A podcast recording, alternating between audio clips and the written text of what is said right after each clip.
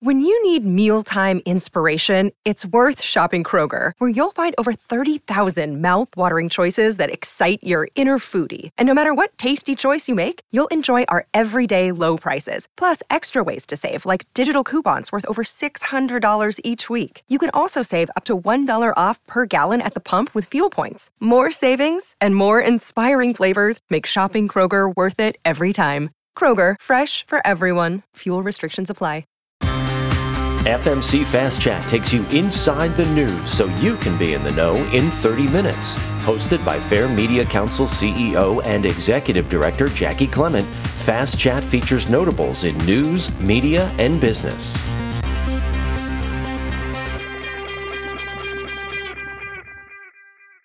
Hi, I'm Jaci Clement, and this episode is part of a new series, one that looks at the state of local news across America. Now, to do this, we're going straight to the source and talking with people who are working at some of the oldest media outlets in the country. So today we stop in New Hampshire and we are speaking with Steven Fowle, who's the editor at the New Hampshire Gazette. Thanks for joining us, Steve. Well, happy to be here. Your newspaper if I have done a little bit of my research correctly, has a strong history of dissent to its credit. so I very much look forward to you explaining to me um, about your newspaper and very much about its history because we're going back to before the American Revolution, I think, right? We sure are. In fact, uh, the uh, it was it was a, an act of uh, defiance that got this paper started in in the first place. We need to go back to Boston in 1754. The uh, provincial legislature was scheming to put together to to put a tax on spirits, and naturally there were people in the Boston area who uh, didn't think that was a good idea. They were against that they uh, they went to a local printer who was not not a very prominent printer, uh, and they got him to print a pamphlet for them called "The Monster of Monsters," and it was a uh, really an eye popping uh, satire aimed at the uh, at at the members of the of the legislature. Said all kind of scandalous things about him and suggested even more. So it was it was a pretty fiery fiery little thing. Had boys out on the street hawking the pamphlet, and uh, a member of the legislature got his hands on one and he looked at it. His blood boiled, and he said to the boy, "Where did this come from?" And all well apparently there were several boys selling it and they had all been instructed if anybody asks to just look at the inquirer with an innocent look on their face and say it fell from the moon which of course went over really big you know yeah so uh, the thing is the guy who printed that was zechariah Fowle. his brother his older brother daniel was also a printer but I think they had a. I think they had Zechariah pretty well pegged. Uh, I think that they knew that it was he. It was him who did it. They also figured Zechariah being a. Uh, he wasn't thought of all that highly as a printer. Daniel, on the other hand, was a uh, was an up and coming, uh, hardworking, well respected business person and he was also uh, fairly recently married to the daughter of Hugh Hall, who was a very uh, well off uh, merchant and, among other things, trader in enslaved people in Boston. Uh, his daughter, Lydia, uh, had married uh, Daniel a couple of, I think, a couple of years before. And Daniel had as I say, was not involved in printing the Monster of Monsters, but he did lend his enslaved pressman, Primus, to his brother Zechariah in order to get the job through the press. So the, the legislators are just hopping mad about this thing. And they sent the bailiff out to uh, bring in whoever printed this thing. Well, they go to Zechariah's print shop, and Zechariah is a very peculiar guy. As I say, they had you know they had reason to suspect that uh, Primus had helped print the thing, and so they said, "Well, let's, let's get Daniel, drag him into the state house, the old state house." Now we call it the old state house. In those days, it was the new state house in Boston, and uh, they drug him up before the legislature and they interrogated him for hours. They didn't like his answers. He didn't like their questions. They sent him up to the attic to cool his heels for a while while they debated what to do. They brought him back down. They interrogated him more. Uh, and he uh, gave him some fairly sassy answers. One of them accused him of lying, and he said something to the effect that uh, I know what a lie is as well as you. The end result of all that, they threw him in the stone jail along with murderers and thieves, and he was there for days. Some people's heads cooled off a little bit, and they said, Well, maybe you've learned your lesson. Uh, you're free to go. And he said, You put me in here most publicly. You can escort me out the same way, but I'll not scurry away in the middle of the night to make life easy for you. And he stayed there. Meanwhile, being, you know, being the kind of guy he was, he had a pen and paper with him and he's making furiously making notes about this whole episode. Finally, after he's been in for about five days, he gets a note from Lydia. Uh, apparently, they were just extremely devoted to each other. So she sent him a note and said, "I don't, I don't think I'm going to live if, uh, if, if this goes on." So at that point, he says, "Okay, I'm out of here." He was not a man to let bygones be bygones. He, Okay, uh, right. he, he wrote he wrote a he wrote a pamphlet uh, titled "A Total Eclipse of Liberty," which was a just indignant charge against the legislature for what it had done.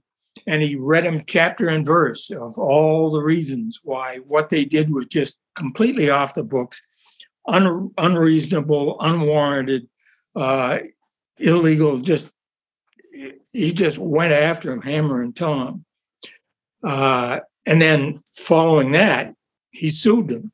He said, "This is this is this isn't right. I'm not going to let you get away with this."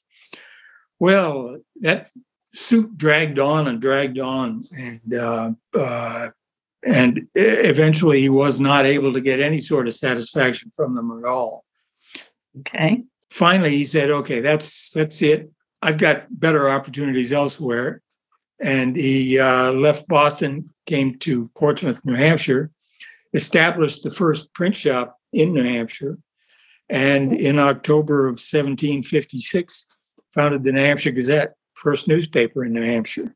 We'll skip over the next, oh, 25, 30 years, because Okay. obviously when I start telling these stories, it just takes far too long. Da- Da- Daniel lived until 87, and uh, he never did have any uh, uh, children who survived infancy. Lydia died young, five or six years after they got up here. Daniel left the paper to his uh, apprentice, John Melcher. Melcher ran it for many years. Uh, Daniel also left his enslaved pressman, Primus, in the care of Melcher. Primus outlived Daniel, and uh, and also uh, we have reason to think that we know where Primus is probably buried, which is more than we can say for uh, for Daniel, whose current whereabouts are unknown. we think that uh, Primus is probably buried over in the uh, Negro Negro burying ground, the official title of it, uh, which was discovered oh, I think it was 2013 over on Chestnut Street here in Portsmouth. They were digging to put in, uh, you know, to, to do some underground utility work. Discovered a bunch of coffins, looked in the old records. Oh, yeah, that's where the old Negro burying ground was. Now that stretch of Chestnut Street is now uh, dedicated to to that site. So, so And- it's now a historic site. It is. It is. Okay. And and we suspect that uh, we suspect that Primus is, you know, almost certainly there. Mhm. Whereas Daniel, you know, I've I've looked for for years in in records and can't find a trace of him. He just seems to have vanished off the face of the earth. And what became of Zechariah? Zechariah ended up here in Portsmouth. He's he's a flawed man. You know, he relied on enslaved labor to print everything he printed. Uh, Uh-huh. new, this this newspaper included, and for a guy who was so jealous of his of, of the protection of his own liberty, he seemed not to be fully cognizant of the fact that he was depriving Primus of his Yeah. liberty 24 hours a day. You know, it's it's the 18th century. He had his good qualities, Daniel did. Uh, and he's balanced on one side by his older brother, a, a gambler and a lunatic, and his younger brother, who's just peculiar and, and not a very careful printer at that. Okay. Uh, and we know so much about these people in large part because Zechariah had an apprentice, a fellow by the name of Isaiah Thomas. okay. Now, everybody's familiar with Isaiah Thomas, the basketball player, but nobody knows a thing about Isaiah Thomas, the printer. Okay. At the time the Monster of Monsters was going through the press, there was a six year old in the press office, in the printing office, who stood on a stood on a small stool in order to be able to set type. Six years old, smart little lad, went on to become the publisher of the Massachusetts Spy, which during the Revolution, the uh, the British referred to as the sedition foundry. It was one of the more more rabid uh, uh, patriotic papers of of the revolution, and in fact, when uh, the day the day of the Battle of Lexington and Concord, one of the things that was on the British to do list that day was to grab Isaiah Thomas and put him in jail.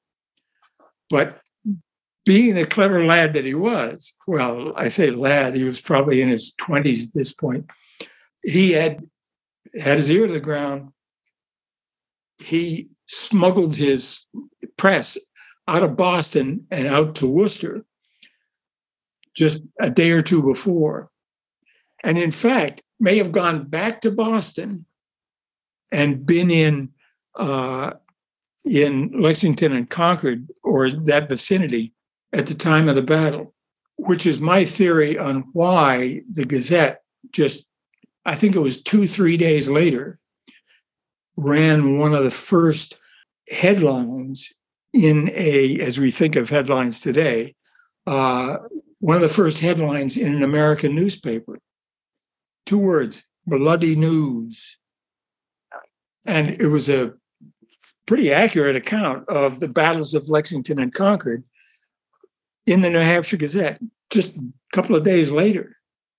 And I, I have a theory that what if Isaiah, who had a you know long-standing attachment, you know, and connections with the Fowles, had sent a note up to uh, you know from from Boston, from Massachusetts, from Worcester, up to Portsmouth, and said, "Hey, get this to Daniel Fowle up in Portsmouth. He'll want to see this."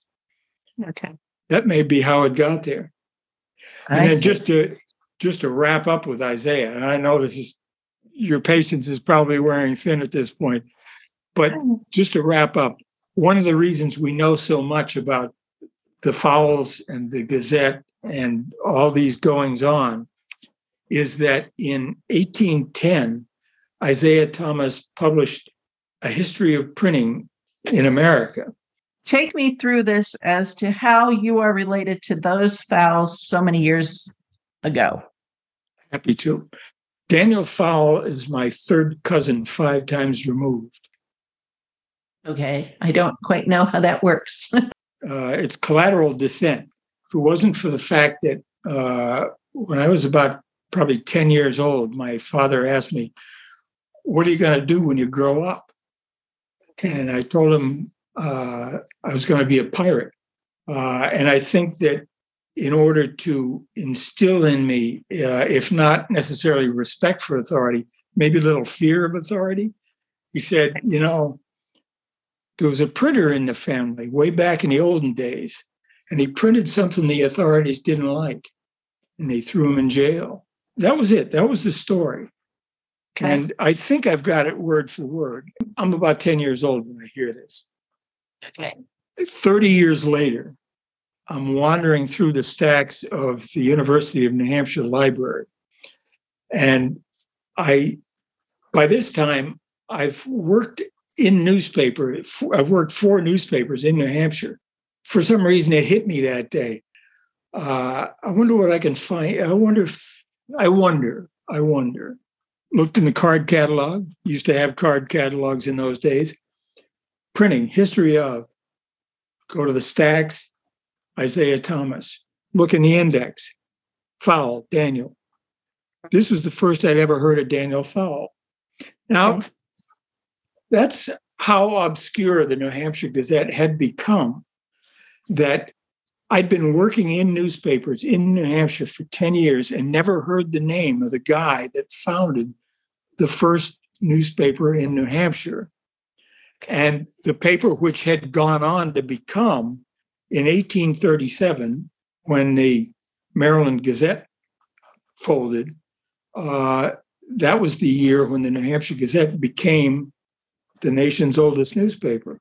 You know, despite what should have been its prominence, the paper was obscure to the point of, you know, near non existence. Well, what had happened was uh, the paper, the Gazette was bought in 1866, more or less, or sometime in the mid 19th century, uh, by a fellow who ran the uh, Chronicle here in New Hampshire, the Daily Chronicle. It was common in those days to run a weekly and a daily in tandem. And you'd okay. save some of the set type from the daily mm-hmm. and use it in the weekly and send that out to the to the surrounding towns. So people would subscribe to the weekly and they'd have, you know, it, it would cost less. They'd have a paper once a week. They'd see see what's going on, sort of a brief summary those that became the pattern of the weekly and the daily. A guy bought the eh, well, bought the both of them in the 1890s. Okay. Fernando Wood Hartford, and being a clever fella, he said, "I'll bet I can make more money if I buy all the other papers and fold them." So he did. So he nuked all the he, nuked the landscape. You know, there was okay. nothing left but his uh, uh, Portsmouth Herald and the New Hampshire Gazette. He bought that when he bought the Chronicle, and uh, he ran the two of them in tandem until 1960. At, well, at, by that time, he died and his son took over. They made the inexplicable decision to stop calling their Saturday paper the New Hampshire Gazette the nation's oldest newspaper. They were still billing it, you know, as the nation's oldest newspaper. Inexplicably, they said, well, we're going to change the name to the Herald Weekend Edition. By my lights, that would have been the end of the Gazette, except for one thing. The Herald added a line to its masthead saying, Portsmouth Herald, blah, blah, blah, blah, continuing the New Hampshire Gazette, the nation's oldest newspaper. Okay. So they combined the papers, 1960. Fast forward, 1989, I'm sort of scrambling, you know, working here and there at newspapers, trying to keep body and soul together. And uh, the the paper I was working for was being bought out from under us by a guy who uh, none of us on the staff were looking forward to working for this guy. We knew him too well. We've been covering him for a long for a long time. Work for him. Uh, I've got a way out. I'm going to take it. Okay. Well, one of, the, one of the things we thought of doing was, well, what if we scraped together all the money we got, which wasn't much, and started a competing paper, and we can put his paper out of business, and you know we'll have our own, and we'll do it right. You know, okay. every every every newspaper person's dream. You know, if I had my own paper, I could do it right one of the things that we were going to have to do if we were going to have put together a competing paper was what's the name of your newspaper? Well, we don't have a name. No, you got to have a name. Uh, at that point, I've been looking into this New Hampshire Gazette for a little while now. Yeah. And it occurred to me, well, wait a minute, wait a minute, wait a minute. We could, what if we called it the New Hampshire Gazette? Well, you can't do that unless you've got the rights to the trade name. Okay. So I went to Concord, asked at the Secretary of State's office, I said, who's got the trade name New Hampshire Gazette? And he said, nobody. Would you like it? I said, yes, Mhm. please. The former owners, the Portsmouth Herald, had failed to continue the registration of the trade name New Hampshire Gazette. okay. So I wrote the Secretary, Secretary of State a check for $40 and it was mine. Okay. And so all, all this because of, you know, this story that my father had told me 30 years before. Right. And the funniest thing about it all is that years later, after I'd been publishing the Gazette for probably 10 years at that point, uh, my, my father asked me, he said, How did you ever figure out that you could get your hands on that?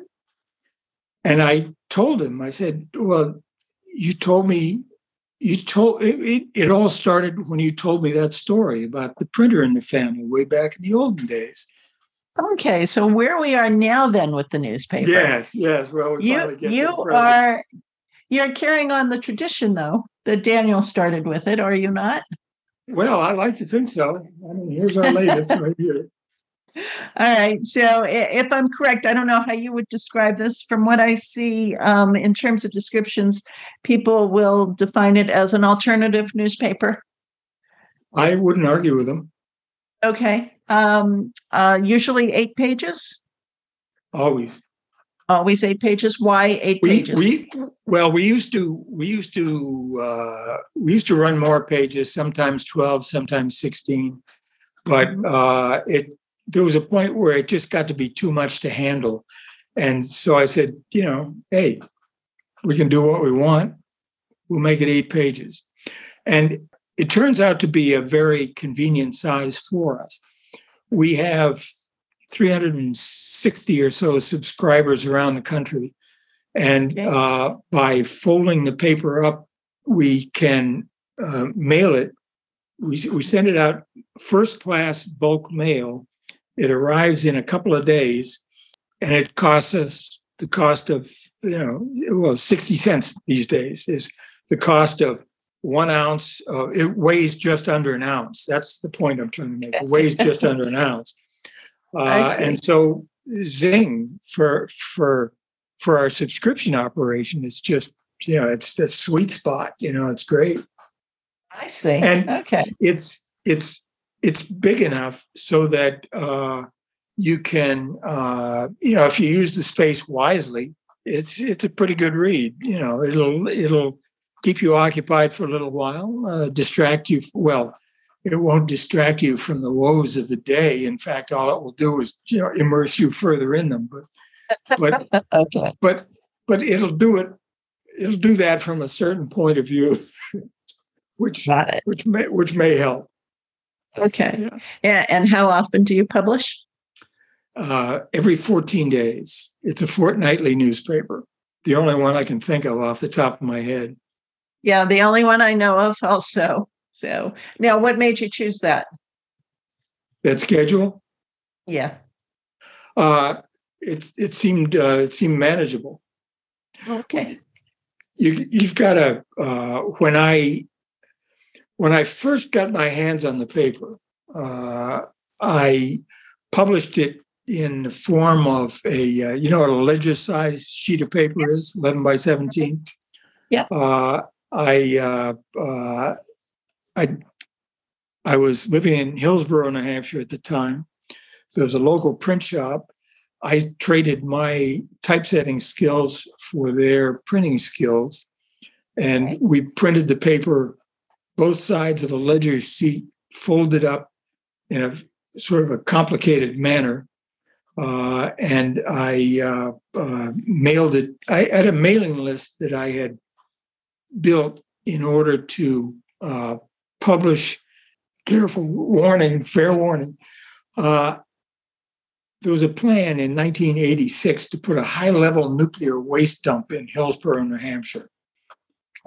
And if you ever want to see a town wake up quick, just tell them, hey, there's a high level nuclear waste dump coming to town. Okay. Holy cat. It's a it's a working class sort of a community. You know, there's not a lot of there's a few wealthy people in town, but not many. It's people who work for a living. If if they have any net worth, any any wealth at all, mm-hmm. it's in the house. Well, guess what a nuclear waste dump is likely to do to that? So I started a, uh, a ill-fated uh, publication called the New Hampshire Home Defender, and basically it it it took the editorial line, "Yeah, over my dead body, you will." Okay. and uh, it was, you know, it was poorly thought out.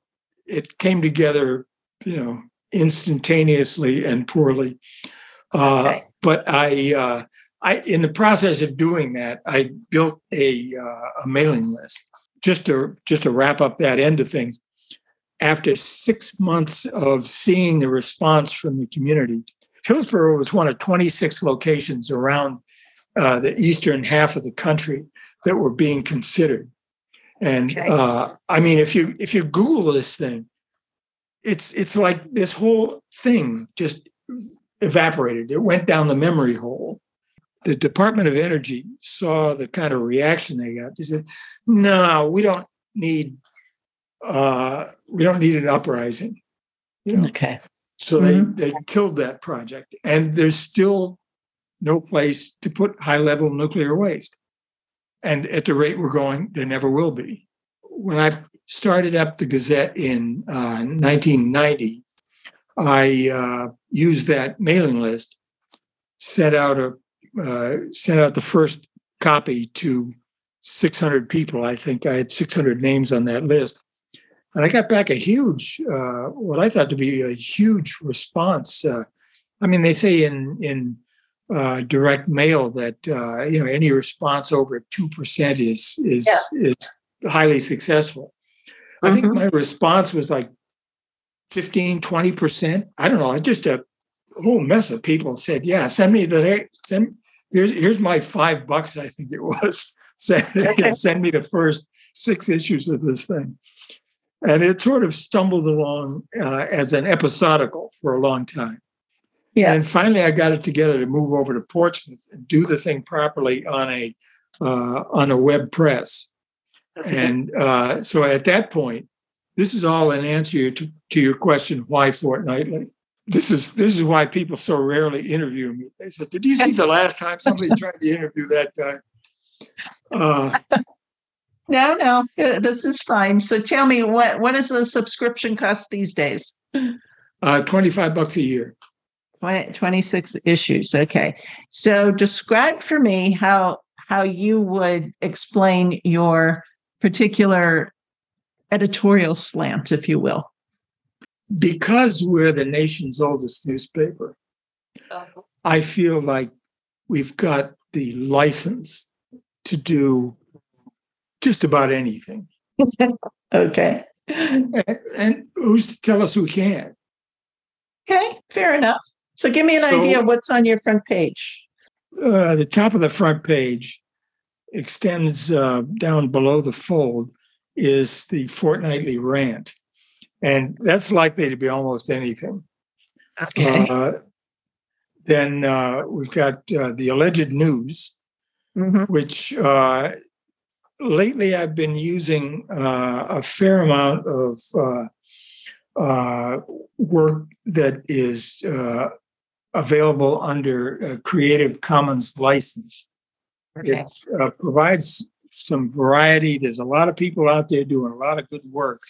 Uh, and uh, in our current information environment, there's things have evolved to the point where people do that. And I'm happy to take them up on it because it allows me to uh, to fill the paper with stuff that uh, is worth reading. Uh, we've got uh, uh, we've got our own cartoonist, a fellow named Mike Dater, who has a unique talent for conveying the peculiarity of living in a world that runs the way the one does that we're living in now, apparently. When I see people on the street, they say, tell Mike his latest work is his best yet. In the in the middle of the paper, we've got uh, mash notes, uh, hate mail, and other correspondence. People seem to people seem to like that too. Okay, so are you responding to hate mail, or you're writing hate mail to other people? well, fair question. Uh, we don't get very much hate mail, uh, okay. which which I find disappointing. I, I wish we got more hate mail because it's because it's so much fun. If everybody agrees with you, what's the point of of anything? Yeah, yeah. You know, I, I, I like to I like a little resistance. Hmm. Uh, and then on the back, we've got uh, Admiral Fowle's uh, Piscataqua River Tide Guide, not for navigational purposes. And uh, it shows the state of the tide for the upcoming yeah. fortnight. And then uh, these tiny little columns here are just various odd events that have taken place on that date in history. Okay. And that's that's one of my favorite parts of the whole paper. I uh, I when I'm putting the paper together, I always start there and work my way from the back to the front. I see. Okay. So so given that yours is a rather unique type of publication, do you yes. believe you have any competition? Every paper that I'm aware of is getting a day older every day, but frankly, I don't think any of them are going to catch up. Okay. Okay. Are, are there? Um, I mean, they're they're uh, there are papers out there. I'm sure that there are papers out there with uh, with better qualified editors who are providing a better editorial package. But I'm doing the best I can. There are other papers out there that are. There, I mean, there's any there's any number of news organizations out there that are trying to uh, to do what a newspaper's job is, I think, and that is to say, what in the world is going on out there? Uh, one of the things that that disturbs me about uh, just pick your average paper. Say, let's just take your average paper. Okay, your average paper belongs to some huge chain. It's being strangled. Uh, it, it is inadequately resourced. It is constrained by old habits that should have been discarded a long time ago. And it's afraid to walk up to, uh, it, it, it's afraid to confront the monster of monsters. Well, in our paper, it's not a problem. You know, we can just confront, we can, we can confront the truth head on and say, yeah, we are in, we're really in a pickle here and uh, our standard methods of conducting politics don't seem to be doing a terrific job of countering the magnitude of that problem. Gotcha. Okay. I see where you're coming from. All right. And now I want to talk to you about truth, though, because I have a question. Because I have noticed as I've been going through names and old newspapers and other old media outlets, everybody claims something. And sometimes multiple places claim the same thing. So it's a little confusing. So, Okay, you say you are the oldest newspaper in America, but the Hartford Courant also says that. So they were founded later. Okay. How can they be older if they were founded later? I don't know. You explain this to me. I'll ask them to explain it to me, but I'd like your take on this. Well, I think that uh, I, I, it's been a long time since I've had to confront this issue. My recollection is this: uh-huh. that they uh, they used to say that they were the oldest newspaper, and then they uh, and I think that they have since then dialed it back a little bit and begun calling themselves uh, the oldest daily paper. Oh, okay. And since we're not a daily, you know, we don't have to, and you know, we don't claim to be the oldest daily. We're not the oldest daily. We're not a daily. Gotcha. Okay. I, I kind of like the, uh, you know, in, in journalism, uh, fewer words is frequently better. Uh, you know, there's a lot to be said for uh, for being succinct, and yeah. I like the fact that we can uh, state unreservedly that we are the nation's oldest newspaper. Okay. Do you consider yourself a journalist? Uh, yeah. Yeah. Yeah. Okay. Yeah. And the writings that are in the paper, do you, do you do most of the writing yourself or? Yeah, if, if it's got somebody else's name on it, they wrote it. But if it's got nobody's name on it, I probably wrote it. I, I have a general question that I kind of ask everyone. Yeah. Which is, you know, why do you do what you do? Well, I think the reason, and we're in danger here of wandering down a very dark path into a very dark place. As I hinted earlier, I was not exactly, I was not completely with the program when I was younger. And we're talking, well, graduated from high school in 66, okay. uh, applied to some colleges, and they all said, eh, we'll pass. Okay. One thing led to another. I ended up in the Army, uh, and I ended up in Vietnam. Well, that was a very eye opening kind of experience have you ever seen a, uh, a vid- piece of video of a one of those huge industrial presses in an automobile manufacturing plant where they like stamping out the hoods of cars? Uh-huh.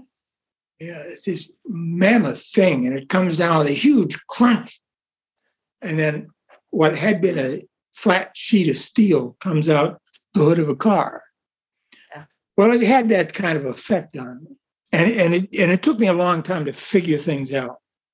Uh, long time, and it took me a lot of time in company with other guys who'd been through, you know, that particular mill, uh, yeah. uh, in order to uh, kind of come to terms with it. So for a long time after Vietnam, I sort of bounced around uh, doing. Uh, I I I used to call it uh, taking the geographical cure. Maybe if I go someplace else, I'll fit mm-hmm. better on the planet, you know? Okay.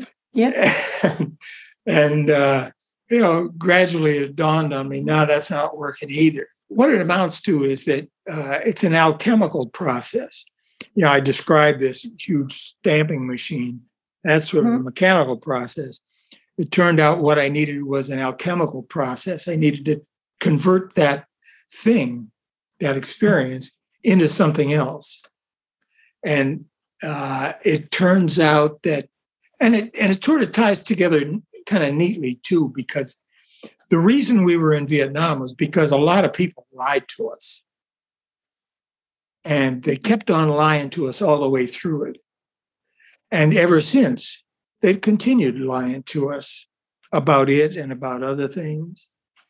And uh, so the only antidote for for a world that's just overrun with lies is to uh, try to tell the truth.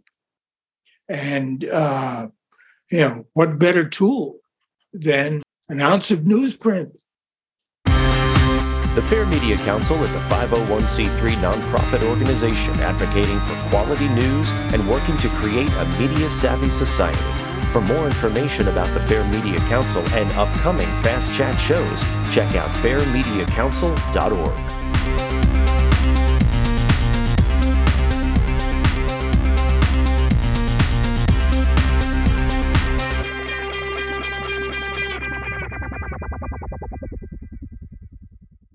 This podcast is a part of the C Suite Radio Network. For more top business podcasts, visit c-suiteradio.com.